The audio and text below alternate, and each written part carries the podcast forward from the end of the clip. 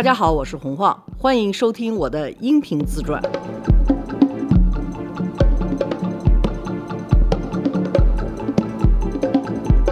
大家好，罗叔好。好你好，嗯我们是一阶段一阶段录哈，得跟大家解释一下。就一般我这不是一会儿在这儿，一会儿在法国嘛，每个礼拜都录了两三次。嗯，越往后头就越像跟朋友聊天儿，就越不觉得是做节目了。哎所以好多时间线就会哔哩吧啦乱跳一记的。就说就说到这事儿，一想起来，哎，我那事儿还有什么？基本上就不管它时间线，就全都给混着一锅汤，就把一事儿给说了。大的时间线是没问题的。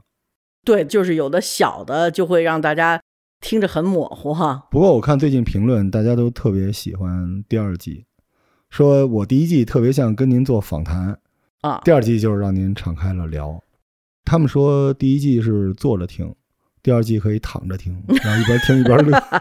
为了你们躺着舒服，好吧，为了你们躺着都舒服，都躺下，躺下，开始说话了啊！嗯躺下，躺下，躺下，闭眼。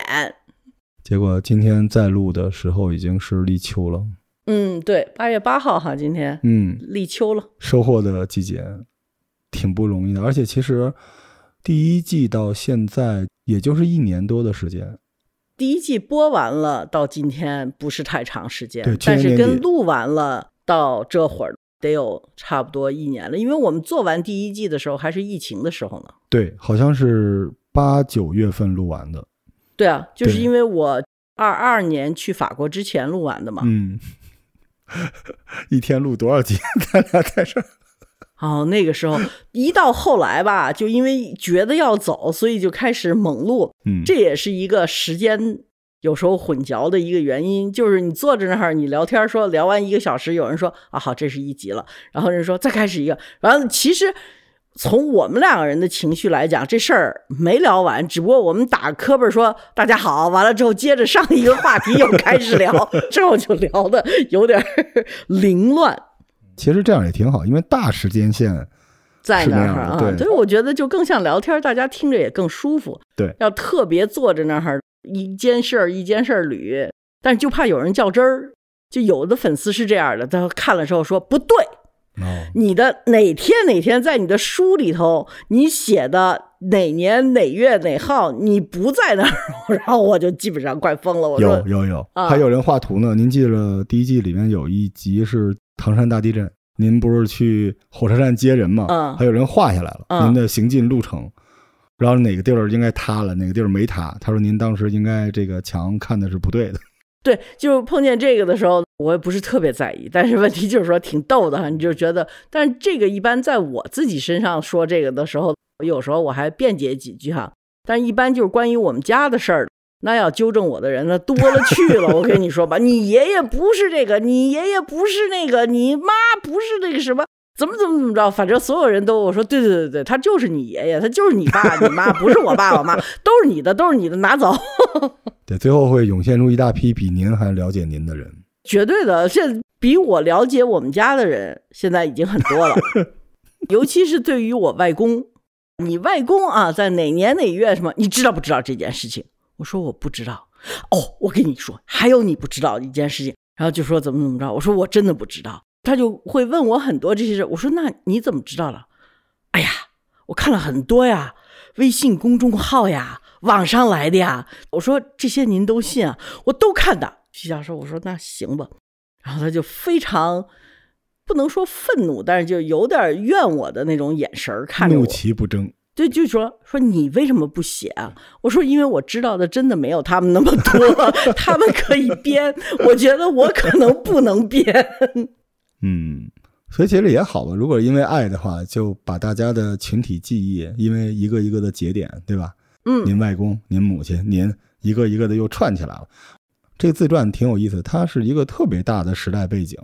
对，我觉得这个时代背景是特别有意思的，有好多网友会来问我说的，哎呀，说我们那个时候听爸妈妈，他有的时候就是爸妈妈不愿意说那一段事儿，对对，就很多网友就是说啊，我觉得我爸妈妈应该就是那一代过来的，一问他们这些事情，他们就说不说了，不说了。意思就是说那什么，说你能再说一点那代人到底是什么样，或者是他们就觉得哦，你有了这个播客，我们才知道六十年代、七十年代的中国是什么样子的。记得有一期我录了，就是说我在美国的时候，就有好多中国人，他们就是其实他们心里头 有很多意见，但是他们一旦聚在一块儿的话，就是唱革命歌曲啊，唱红歌什么的。有一个小孩说说：“哎呀，姐，我太有同感了。说我爸妈和他们的朋友就是这样的，说他们为什么是这个样子？我看了那个，我还是挺感动的。你不知道，就这一代人，你给你自己留下什么记忆？”英文里头，大家老说 “make some memory”，制造一些记忆。其实这句话听上去很文学范儿，而且呢很文艺，有点是不切实际的。生活嘛，就应该正常的生活。什么叫制造点记忆？但是我想说，制造记忆这些事情是有必要的。嗯，因为当你的记忆就是这些的时候，可能唯一。你还觉得有点舒服的时候，你没有儿歌，也没有什么流行歌曲，什么什么都没有，就唯一一个不让你完全悲伤，但是还能够回忆起小时候的感觉的，可能就是红歌了。它是红歌还是不是红歌，已经没有什么了，它就是你的童年。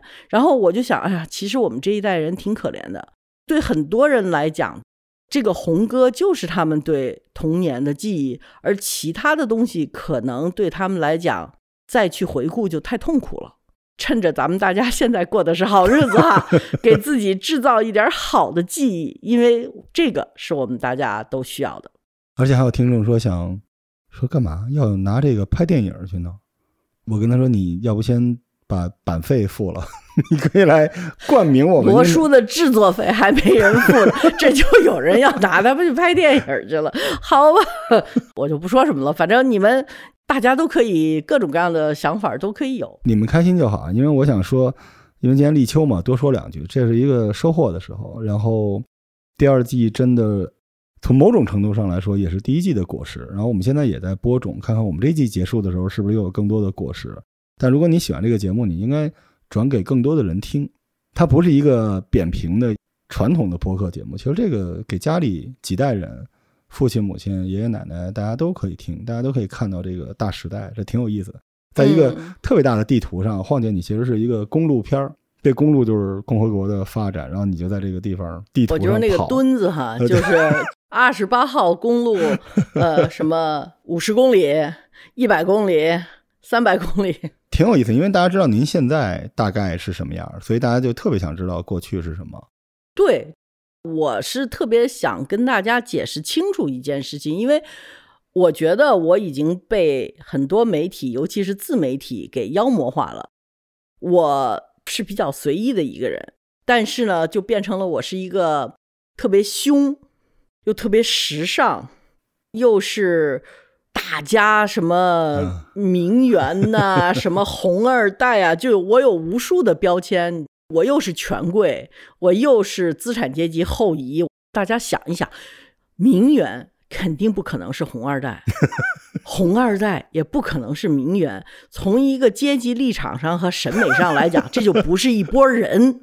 这红二代就应该是比较激进一点的、革命一点的、要求上进的这种样的。女学生，名媛呢，就是一帮子资产阶级的大小姐，家里贼有钱。她唯一要做的就是社交，给自己找个好丈夫，偶尔出来做点公益就 OK 了。这不是一回事儿，都不是在一个社会里头出现的。怎么会把这些所有的东西扣在一个人的脑子上头，一个人的脸上？这这个，我觉得，首先哈，从概念上来讲，我觉得大家是混淆的。特别高兴，我现在是录的是音频。还有好多人会在我的抖音上头跟我说：“你就不能化个妆吗？表示一下对我们的尊重。”我就觉得，哎，咱们说说尊重这个事儿。我什么叫尊重你？我一分钱不要，在这儿录节目，也不给你收费，你们可以随便听，给你们讲故事。如果不算尊重的话，也算是一种奉献吧。什么叫做尊重？我崇拜你是尊重吗？我觉得不是，那个是我把我自己放低了，我去看你。尊重对我来讲，首先咱们是平等的概念，你我是一样的，在这个上头才谈得起尊重。如果我哐叽一下在你面前已经跪了，我除了拍你马屁，还有舔，我没有别的东西，尊重谈不上。我已经把我自己放在你的脚边泥这个水准了，还有什么尊重？我不是尊重你，我就是巴结你。我化个妆就叫尊重你了，那你也太好被尊重了吧？你对你自己的人格要求也太低了吧？他的世界就是这样，没办法。特别爱音频也是因为这个，就其实我这代人应该是挺可怜的。我就看见现在很多六十多岁的大妈在那儿亮身材啊，我觉得挺好。但是问题，如果说你到了六十多岁了，这还是你要去竞争的赛道的，你是输定了的。就没有人告诉你吗？赛道，那可不是赛道吗？你六十多岁，你决定你出身，你要学马斯克他妈一样当模特，当到八十岁。可以，你先得有一个马斯克那样的儿子。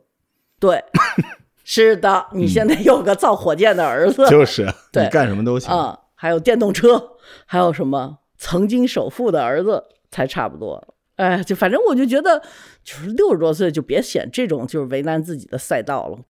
有一本书我在买，但是我还没买着，也是一个老外写的。其实你算一算，你一个人活一辈子也就差不多四万天。这时候我算算，我也不到一万天的时候，我愿意 花 花半天时间化妆，就因为你觉得，就因为你觉得我化了妆这 就是尊重你了吗？啊呸！现在听您这个节目的听众，我还觉得挺好的。因为大家跟我说，它就是一个画卷，徐徐展开的一个国家发展进程中的画卷。然后说这个画卷里边没有数字，没有那些鸡血，基本就是一个一个小人面孔。嗯，然后大家跟您去交互，真有点像电影。就一个人是怎么成长，只不过电影的角色换成了您嘛，就是换成一个。不要再鼓励别人去扒。好嘞。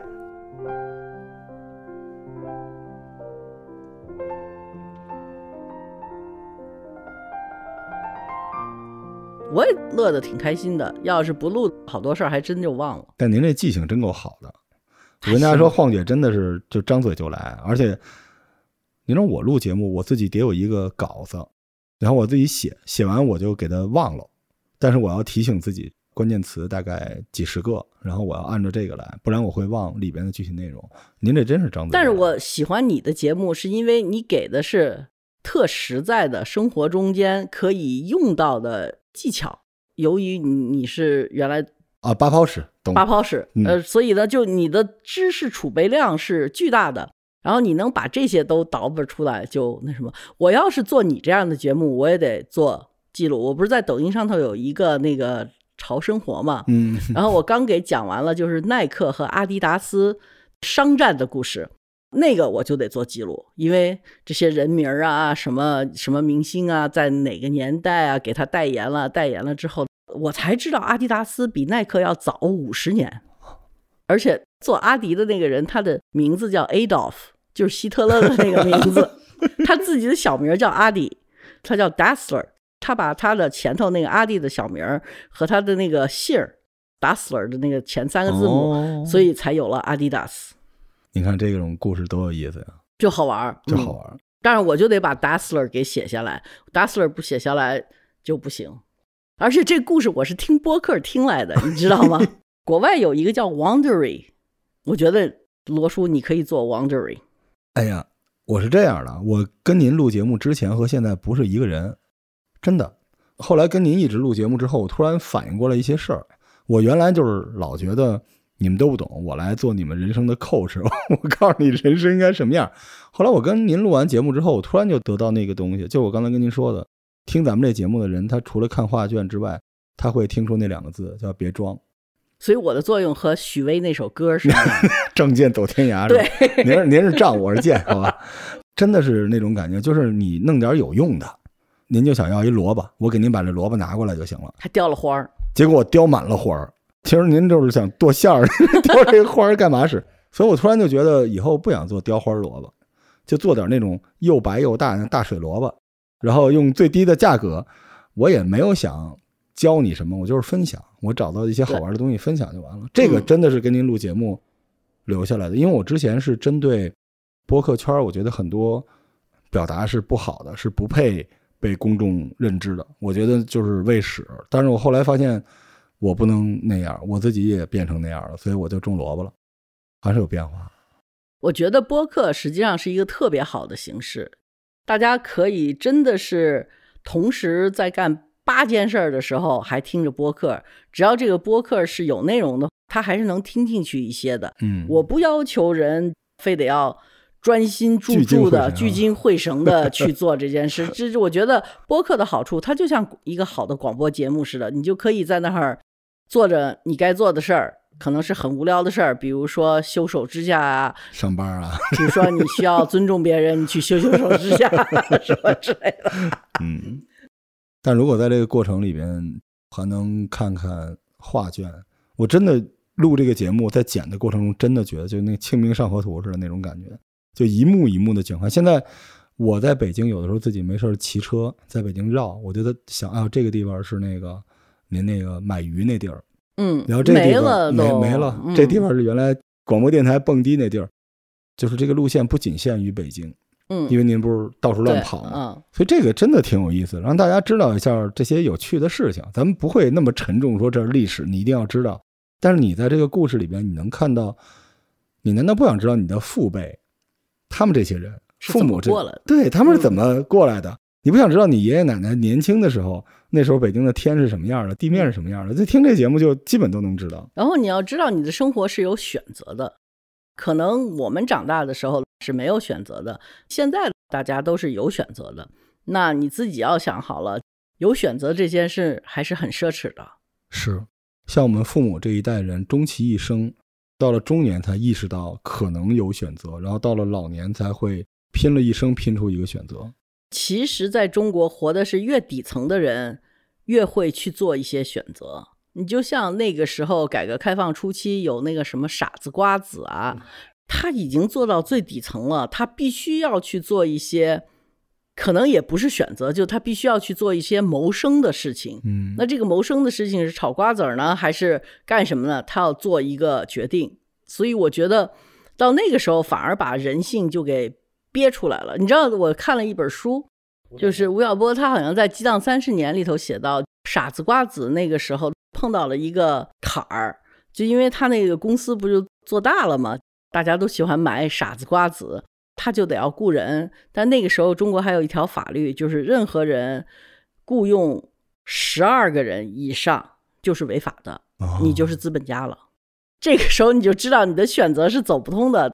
还好我们现在你可以当企业家，你可以当。各种各样的大人物，他已经不问出身了，所以我觉得这点是特别好的一个地方。要珍惜这些事儿，嗯，要珍惜这些机会啊！就是说，你们有这些机会，就是特别好的。你可以去炒瓜子，你也可以去炒股票，这个就，嗯，当然炒瓜子我觉得更保险一点。现在可贵了，可 对。不过生命力就在这里边，嗯，所谓的生命力，你看现在宁可大家去看一些连动物都满足不了，看植物。植物的生命力是怎么回事？你那么喜欢这生命力，你自己想想你的人生是怎么过的？你可以做选择，随时随地去做选择，嗯，不要盲从。然后你的生命就是所有你的选择累积在一起，这就是你的一生。如果说所有的你的一辈子都没有做选择，那你就是非常被动的过完了这一辈子。是，所以要活成河流，你所有的选择就会汇聚成一条小溪。你是。自己在一个山谷里面转圈化成一潭水，还是你流到大海里面都行，但别当石头。你要动起来，要用一大堆选择来凝聚成你现在的生活。就是你知道你这生活是你选出来的，就可以。人挪活，树挪死。嗯，真是。中国人有好多老话，真的是有意思，非常智慧。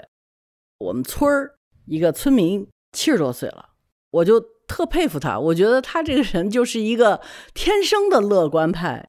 他得过一次脑瘤，还得过癌，都是很艰苦的就医过程。他跟我说，有一次他们抱着一万多块钱现金到医院门口，来了一股风，他们摔了个跟头，把钱还都给吹散了。完了，他们就在医院门口到处追着摁那个一百块钱的票子，特画面感。老太太跟我说的是：“哎呀，那个票子就是满天飞呀！哎呀，我们就到处摁呢，脚啊手啊都不够用。”她跟她女儿两个人的这种感觉，我就觉得哎呀，太不容易了。但是你看老太太两次病，她都活过来了。特别积极，在我们村里头，垃圾分类还有那个环保，他都是志愿者。每天早上五点多钟起来，提了个垃圾车满街走，就是捡什么塑料口袋啊。我们村因为没有什么太多地了，就有一个是人家本来要开发商要来的，然后后来就是被政府给否了，这块地呢就留下来了，留下来就变成了就是我们这一片所有人扔垃圾的地方。它是建筑垃圾堆成山的。前一阵子政府来就把这块地给清了，说这是农业用地，谁让你们扔垃圾的？把垃圾给清了，又铺上了挺厚的土。我管她叫杨姐，我这杨姐就跟她老公一块跑那儿种地去了，种了二十几棵桃树，大黄桃。待会儿你带点走，大黄桃特好吃。她种完了之后，这不是前两天涝嘛，就下大雨，之后就没来得及摘，有些就给。搁着树上了，完了这个雨停了，他们才开始摘桃，但还是很好吃的桃子。他就跟我说说的，你来，我给你装一筐子桃子，你拿走，剩下的我就到市场上卖去了。我说你到市场上卖什么？你就给我吧，我就抖音给你直播卖了就完了。后来我去了之后，我发现不行，我这个夸口夸早了，因为它二十几棵树吧，量不够。第二呢，就是说你后头还有什么包装啊，还有这些那些好多事情。我就是能把它卖走，所有的后勤的东西你是弄不过来的，因为你量太小了。所以后来我们说算了，你就把桃子就全卖给我们吧，买下来完 事坐在办公室，我办公室有好多桃，然后我现在准备给所有人派桃，你待会儿把地址给我。好嘞，嗯，生命力之桃，希望大家听这节目的人都有生命力，都乐观吧。世界就是这样了，对，就看你。你的世界是你来组织的，不是别人去给你组织的。对，乐观，加油吧！咱们这期就完了？没有，没有吧？没有。我以为我听着加油吧，就这样，这样能完，咱就能录一万期。这这不行啊！对，不带这样。对，咱们还得回到原来的那说的那个地方。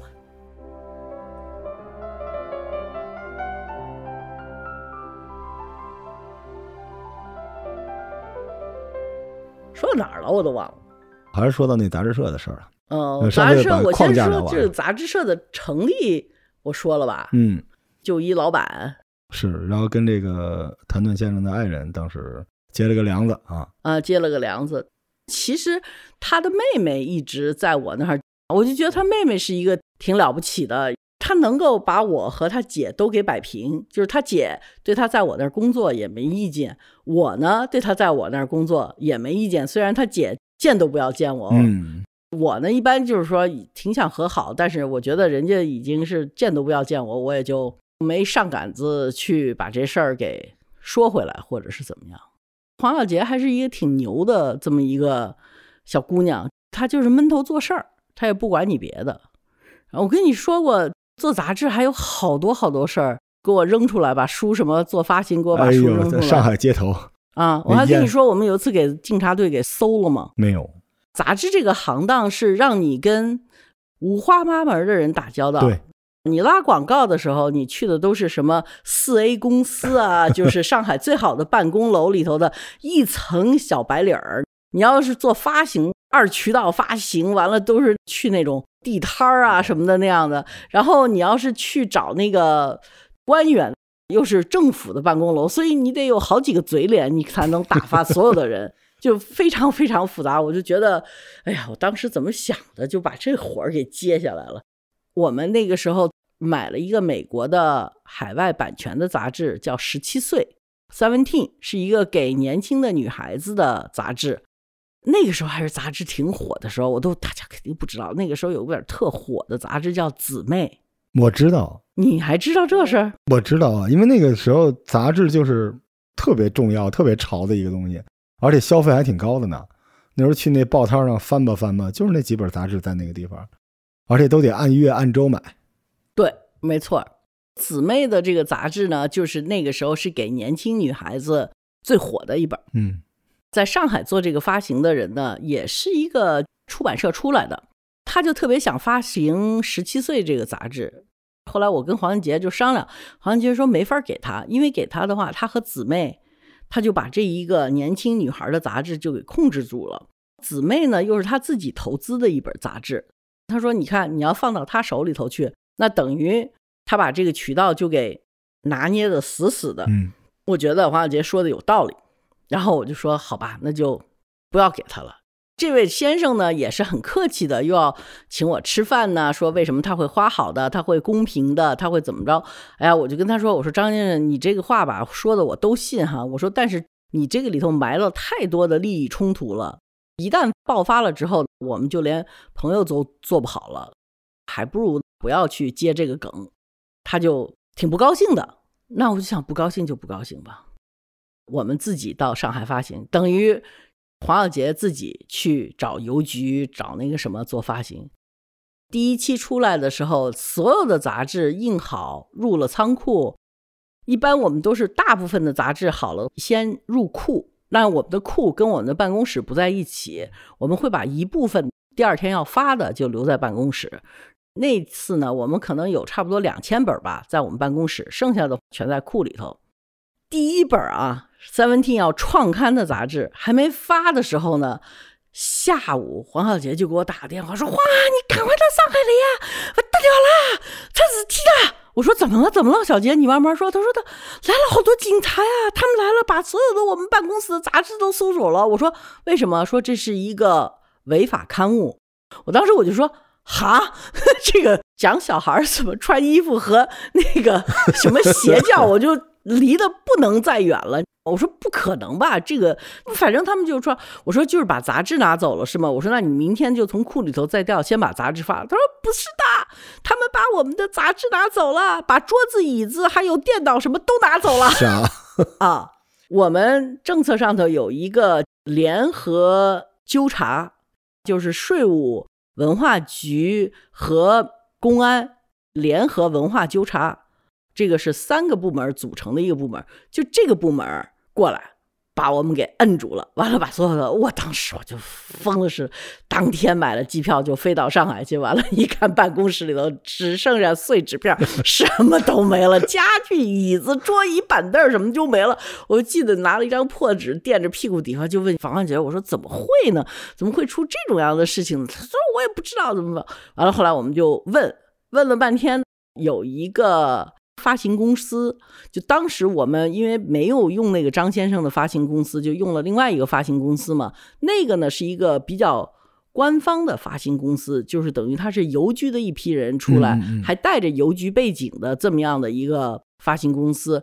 我们说怎么回事？他说我们去问一问去。然后他们就认识人，就去纠察队打听，就说有人举报我们了，然后是匿名举报，举报呢就打到了这个文化纠察队。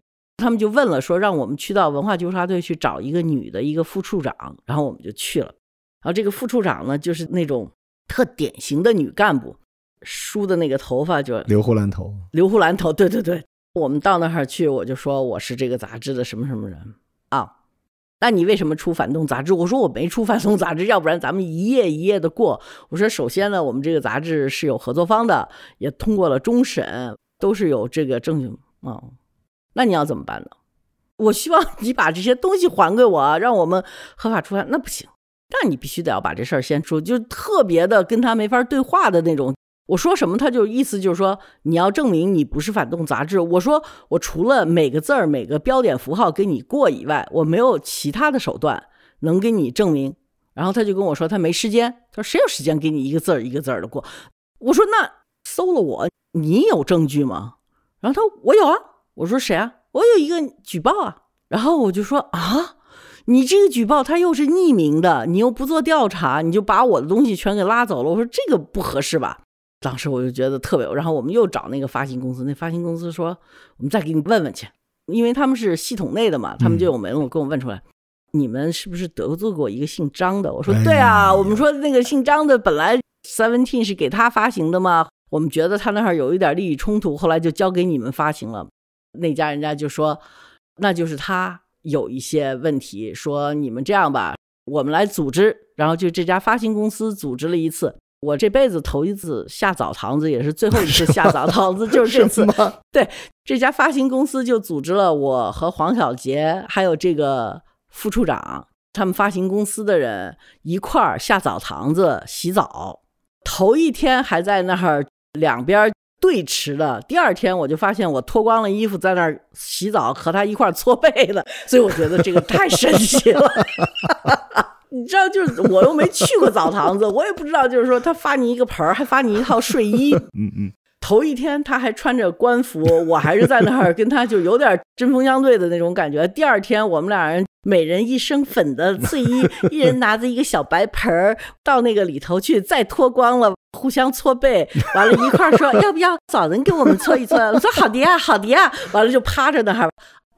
他是北京来的，你们给他搓干净点儿。他可能不喜欢洗澡的。你来过澡堂子吗？我说我没就两个人浑身光着，就趴着那个床上，非常坦诚，非常坦，不坦诚也不行了。你就在那儿搓背，搓背完了之后，再穿上小小的粉外衣，到那里头就有什么自助餐呐，还有什么可以打麻将啊什么。然后我们一圈人呢。男的呢都穿着蓝色的睡衣，女的呢都穿着嫩粉嫩粉的睡衣，男的都穿着嫩蓝的。我当时我觉得这他妈简直是比他妈芭比还芭比的一个场景，因为我到那儿去脱光了是为了解决我的发型问题，我没觉得我是去洗澡的，虽然背上给搓掉了一层皮哈。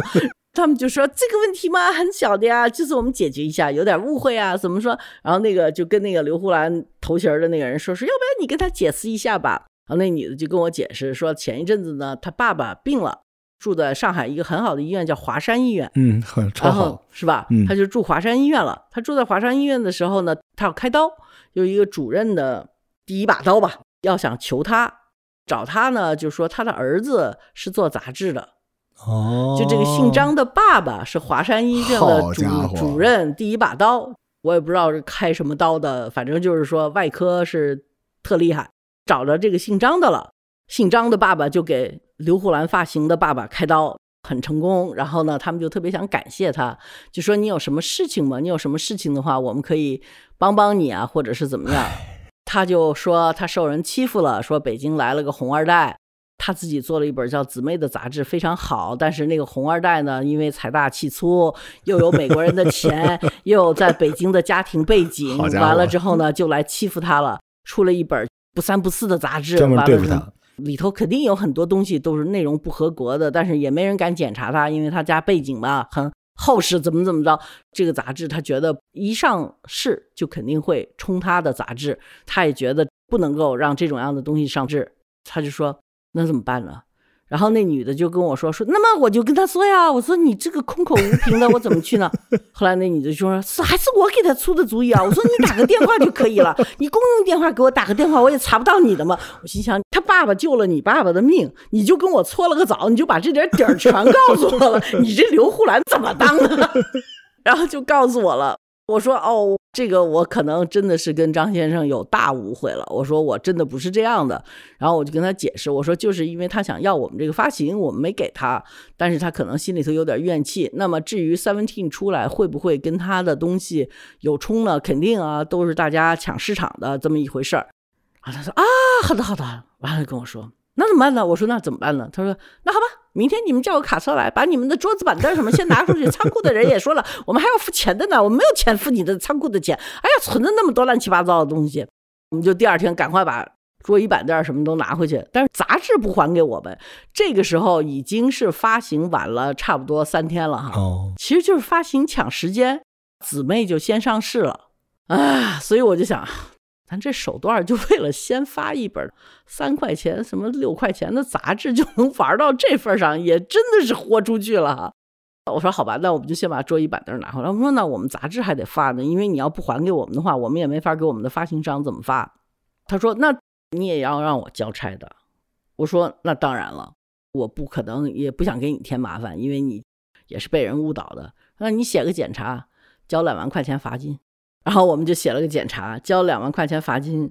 我记得我在写检查的时候，还跟那边掰扯，他们非说是好像我的什么手续不全呐，所以肯定得落一个呀，就落一个。然后我就说我手续全的，我没有不全。我说我可以承认我态度不好，或者任何这种虚头巴脑的责任，我都可以承认。但实实在在的就是我做了什么话，我这么就跟那争了半天。那发行的人说。你还想发这杂志吗？我说对，你说的对，我承认，我就是忘了出什么什么哪个哪个什么证书啊，怎么怎么手续不全，因此在上海被查封了，同意罚款，怎么怎么着就过去了。做这杂志让我意识到做买卖是多么不容易的一件事儿，因为我做的就是小买卖，真的是这点利益咱都可以这样，那你就想那做那个巨大的买卖的时候。那触及的利益那就更大了，那那大家那大家下手是不是就更狠了？这种样的发行收入吧，其实真没什么。你真是发到摊上去，那个时候发一本杂志发行收入也就几万块钱，为此就打得如此头破血流。完了，现在你再看杂志，就基本上没有发行 了，就基本上就杂志都快没了。完了之后就觉得啊，当时怎么会有那么多的头疼的事情，简直就嗯。不可以想象，所以我在那个时候做杂志的时候，我觉得我那个时候气还很盛，没觉得大家都不容易。我那时候就觉得乘风破浪的姐姐，你知道吗？必须得要往前冲，哪儿有困难我就上，就这么一个二傻子。现在回想的时候，就那一段教会了我很多换位思维的一种方式。对我来讲，不做杂志不是一个大事儿，但是对他来讲，这是一个特别大的事情。对，在我们的不同的小宇宙里头，含金量是不一样的。对于我来讲，我原来就是正义感特强，老觉得什么没底线。我在做杂志的时候，有一次坐飞机，旁边碰见一个法国的航空公司叫 Air Special，就那上头的一个老头儿，老头儿就跟我说怎么怎么着什么的，可能是这个事儿刚完。他说：“你这在中国做买卖做的怎么样？”我说：“那什么，哎呀。”然后他就说：“哎呀，看样子你在中国买卖也没做大，但是还经历了不少事儿。”我说：“可不是嘛？”我说：“这怎么可以这种啊没底线？”然后他就看着我说：“他说底线很贵的啊。”我说：“什么意思？”他说：“Justice is very expensive，公正是很贵的。Respect is also very expensive。” All these things are very expensive。他说这些东西都是很贵的，必须要在一个大家有足够安全感的社会里头，这些事情才会不发生。当时我心想，那死老头子说什么呀？什么叫很贵的？这不是拿钱衡量的。人活着就得有一点正义感，怎么吧？然后我心想，那我飞机坐他旁边，我也不跟他吵架了。我要跟他吵架，后头那个八个小时怎么办呢？但是我现在想，我觉得他说的特别对，这就是一个过来人跟你讲，当你的生命线被受到威胁的时候，你去跟人家谈底线，那真的是一个很荒唐的事情。嗯，实际上你 就不要去 触人家的。当然，我也不是说没底线就是好。我觉得树立底线这个事情是在大家都脱贫了以后才可以谈及这些事情。是。不能够拿道德观去衡量别人，完了让所有的人跟你的道德观都统一，这个不算太可能，因为大家在不同的利益点上，所以这个道德观就不可能是统一的。您这就是一腔豪勇，直接撞上了人情社会。你说太对了，我就特别不理解。然后就是你要知道，这个画面就是特别搞笑的，就真的是头一天我们还在那儿。扯着脖子那么吵呢，第二天就变成我们端着小盆一块去洗澡去了。所以就是入乡随俗。您说的这一段，我觉得您身上还有点那种美式思维呢，就那个年代的美式思维啊，不是说现在这个年代。为什么中国有这古话叫在商言商啊？真的是，所以换位思考是一个特别特别重要的事儿。人情社会这个词其实是一个。课堂，它不一定是一个贬义的。人情社会的真正解读就是能不能换位思考，对吧？不能觉得自己这一套一定是对的，那两码事儿。行吧，那咱们这期先到这儿。您这一开始就来炸雷，咱们继续往后看。对我这是唯一一次我去澡堂子的故事，也贡献给你们了。我从此以后就再也没见过澡堂子。好嘞。不信你们要是能找着黄小杰，你们可以去问他，他陪我去的。好嘞，那咱下期再见。下期再见。